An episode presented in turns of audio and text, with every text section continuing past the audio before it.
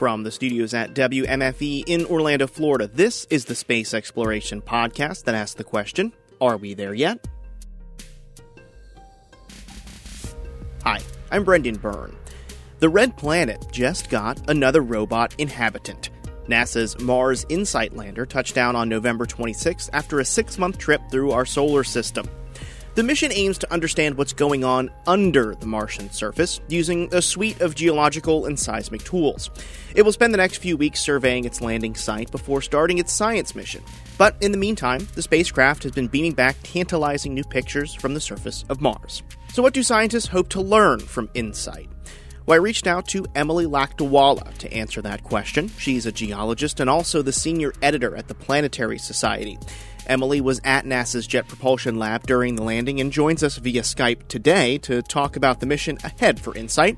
Emily, thanks for joining us. Thanks so much for having me. Well, you were at JPL during the landing. That must have been exciting. Can you take us back there? What was it like? It's funny because, you know, JPL, it, all the landings and arrivals are beginning to blend together. JPL has done, done so many things in the last few years. So I was there again in the Von Karman Museum with the Galileo orbiter model hanging above my head, uh, with all of my friends in the press scrum just waiting for news of what was going on with InSight. And, and one of the things that seemed strangest to me was how um, even though you know people talk about the six minutes and 45 seconds of terror or the seven minutes of terror it felt like uh, everything was just expected to go all according to plan and it did. Uh, well nasa has a, a, pretty successful track record up to this point right? I mean there, there must have been some of that confidence in the room there really was. You know, people like to play up how uh, Mars missions are have so often been unsuccessful, but that was the more of them were unsuccessful early in the history of Mars exploration, and there was a really truly terrible year in 1999. But for the most part, NASA has nailed seven of its eight uh, attempts to land on Mars, um, and it just you know it, it's very difficult, but they do a very good job, and everything went exactly according to plan this time. Well, let's talk about that landing. Uh, you said everything went according to plan. Was there any reasons for concern after the fact, now that we're getting some data back from the lander? You know, I don't think there were any concerns. The lander landed as expected. It transmitted all its data back to Earth um, during the landing via these two teeny tiny CubeSats named MARCO, which was an amazing accomplishment. No mm-hmm. CubeSat mm-hmm. has ever traveled to deep space before, and these maintained radio lock with the InSight lander all the way down. They got us the first dust-covered image of the um, of the Martian surface underneath the lander right after the landing. The lander landed in uh, it was fairly flat. It's got about like one and a half degrees of tilt, which is basically nothing. And it turns out to have landed in possibly the most perfect type of location it could have. It's landed inside um, what was probably an ancient impact crater that's since been filled with sand, which is like the perfect material to for its little heat probe to go down into. And it's not too bad for the um, for the seismometer as well. So it should be very easy to deploy all the instruments and to and to start getting science back early next year.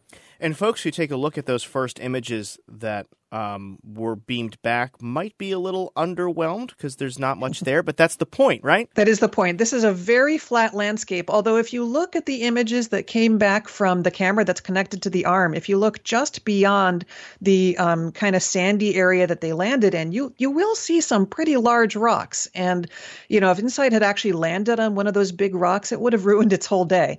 Um, but there aren't enough big. There are as many big rocks as they expected there to be. You can't land anywhere on Mars and not see any big rocks. So um, it's just it's very lucky that they got down where they did, and pretty soon they're going to raise that arm up of above the lander and get a much better view at the whole 360 degree panorama around it.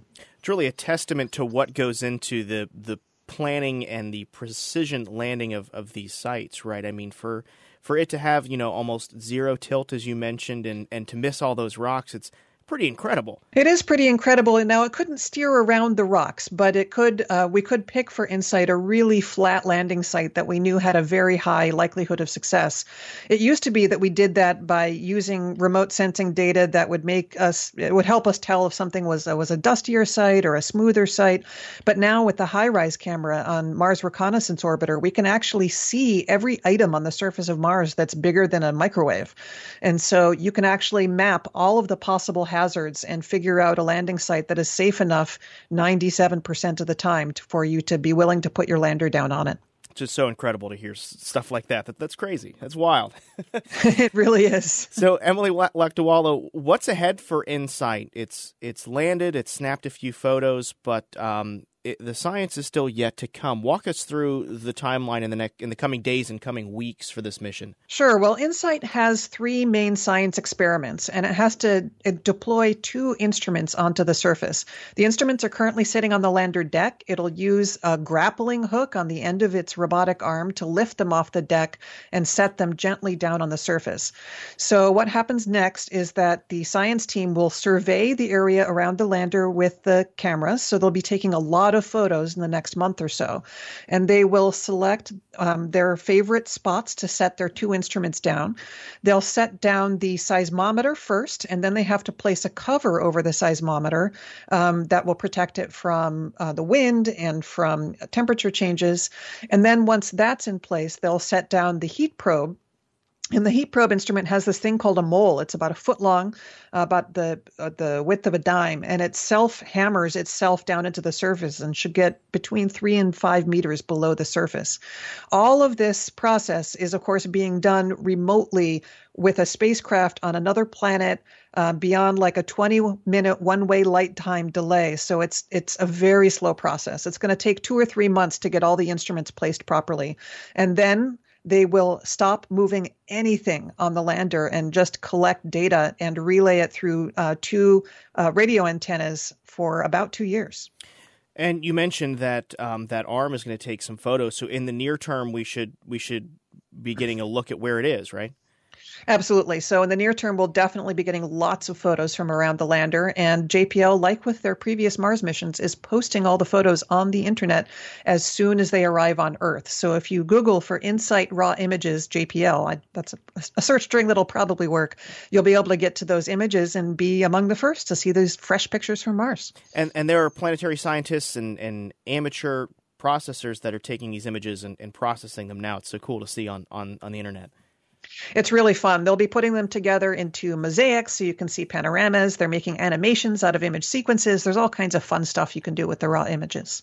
So once everything does get set up, Emily Lakdawalla, what are some of the questions that um, these planetary scientists have that they hope Insight can help answer? The main goal of InSight is to find out what's inside Mars. Um, here on Earth, we use seismometers that we figured we've used them to figure out the layering of Earth into the crust, the mantle, and the core. And we've figured out the Earth has a liquid outer core and a solid inner core. And so we're seeking to find out the same kinds of things about Mars. What is the internal layering of the whole planet like? Does it have a liquid outer core or not? Um, how big is the core? You know, all these kinds of questions. They're really fundamental questions about Mars. And we're not seeking to answer them just because we're curious about Mars, although we are. Scientists are curious about a lot of things, but also because understanding how Mars is different from Earth is going to help us understand how Earth formed in the first place, how uh, being in different places in the solar system and being made of different, slightly different materials has made Earth and Mars have such different histories. And, what would that? Uh, how does that play out into the long-term goal of you know putting humans on Mars? Is this going to help um, our understanding of the red planet? You know, this mission is not going to tell us much. Uh, the in terms of the internal structure of Mars, doesn't help us for uh, putting human settlements. However, one really cool result that we're going to get out of this mission is the modern impact rate. Um, this mission seismometer will be able to uh, detect the the shaking, the ground shaking caused when asteroids impact Mars. Now we know that happens regularly. We've seen lots of images of fresh impact craters thanks to our long lived orbiters. But um, InSight will be a much more uh, capable sensor of all of the impacts kind of integrated over the whole of the planet. It won't be able to detect every impact because only impacts above a certain size and within a certain proximity to the lander will be able to be picked up by the seismometer. But because we have it down there on the surface, it will detect everything it's capable of detecting and we'll be able to get a, a much better estimate of just how much impact energy gets delivered to the surface every year, which of course is relevant for ast- astronauts in oh, the yeah. future. now, uh, of all the data that that's um, planning on coming back, what are you most excited about? What aspect of this mission? Well, I guess I'm excited about two things. I'm excited about the images because I'm always excited about images of, of new places in the solar system. Even though this is one of the flattest locations on Mars, it's still going to be fun to see that full 360 degree panorama. And I also really enjoy seeing how light and shadow shift over the course of the day. It's just interesting to look at. So, just from an artistic point of view, I'm interested in that. In terms of the science, though, I am a geophysicist by training, and I love this stuff about using seismology to try to figure out the internal layering. I mean, you're seeing it's like X ray vision into a planet. You're seeing thousands of kilometers deep into a place that no light can penetrate. So it's it's really you know lighting up the interior and making the invisible visible to us. So that I'm really excited about too. Now, Emily Lakdawalla, you mentioned this earlier, but two tiny CubeSats hitched a ride to Mars with InSight, and their job was to kind of relay telemetry data during during this seven minutes of terror. Or I like how you said six minutes and 45 seconds, being very specific. um, tell us a little bit about uh, did these meet, exceed expectations of engineers? And, and what does this mean for the future of interplanetary CubeSats. This is this is really cool stuff. This was one of the greatest things about Landing Day, the success of the Marco missions. Um, so yes, they definitely exceeded expectations because expectations were well, I'd say they'd be high that they worked, but they weren't um, you know guaranteed to work, and nobody was promising that they would work. It was a technology experiment, and it worked great. It worked really well. The spacecraft maintained lock, radio lock with InSight for um, a lot longer than I think anybody even had hoped they would. Um, they continued on. They took some really pretty pictures of Mars uh, with their solar panels um, in the foreground. That I always love those kind of spacecraft selfie pictures.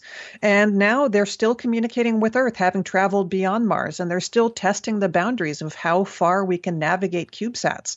And so um, I really think that just about any mission that NASA launches to a, a nearby planet uh, really ought to have a CubeSat along for data relay now because the um, it, we've shown that it can be done. The people who pulled this off were a bunch of young, fresh out of college people. Mm-hmm. Um, so they, you know, this kind of technology is ready to go for sending really small spacecraft, and small means cheap. It really opens up space to a lot more people, a lot more organizations. And in the grand scheme of things, it was really inexpensive. I think the the numbers I looked up was like 800 million for InSight, but 18 million for Marco. Like that's incredibly low in, in comparison. Yeah, that's right. I mean, you can. Uh, there's an awful lot of companies for whom this is in reach, and you could actually go do.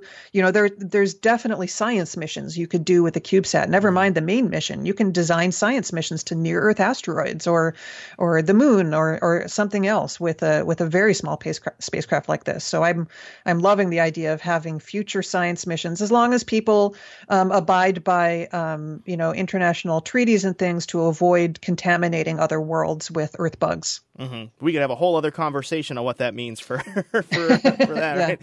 Um, so, Emily Lakdawalla, what what's next for Mars exploration? Obviously, we're going to wait for the you know the two year mission of InSight for that data to come back, but um, in two years, we're looking at another Mars rover, right?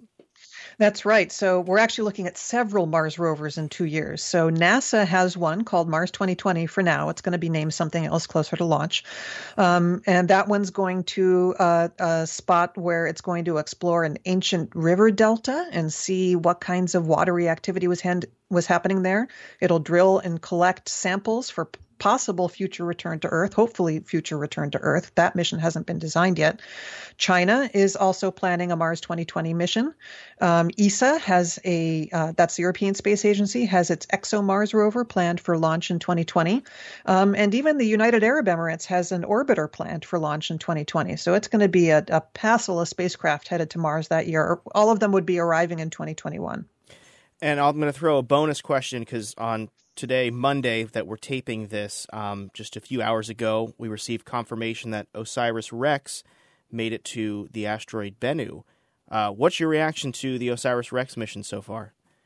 The pictures are pretty cool. It's a it's a neat shaped asteroid with a lot of diversity of color on its surface. That well, I can't say color yet because they haven't released any color pictures yet, but uh, there's certainly a lot of brightness and darkness variation on its surface. So I'm really looking forward to the mapping and seeing it even more close up, and definitely to some color pictures. I can't wait to see that stuff, and that's the kind of thing we can look forward to in the next month.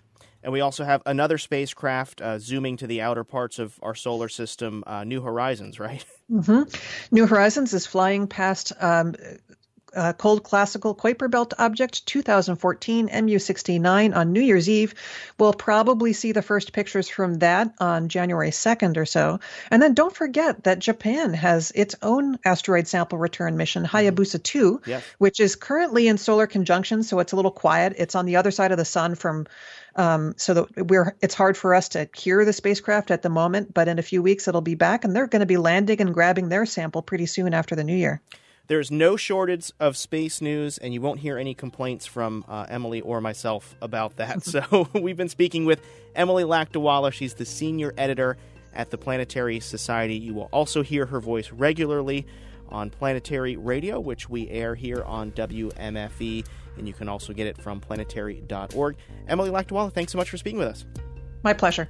Be sure to follow Emily on Twitter for some really great space news, especially planetary science news.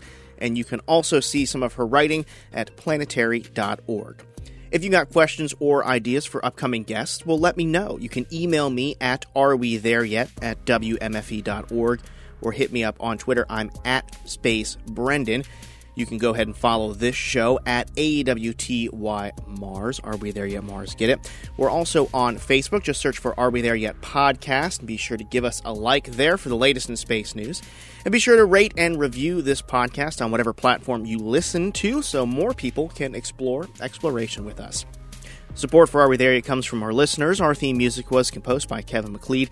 You can find more space news online at wmfe.org slash space. And until next time, I'm Brendan Byrne. Thanks for listening.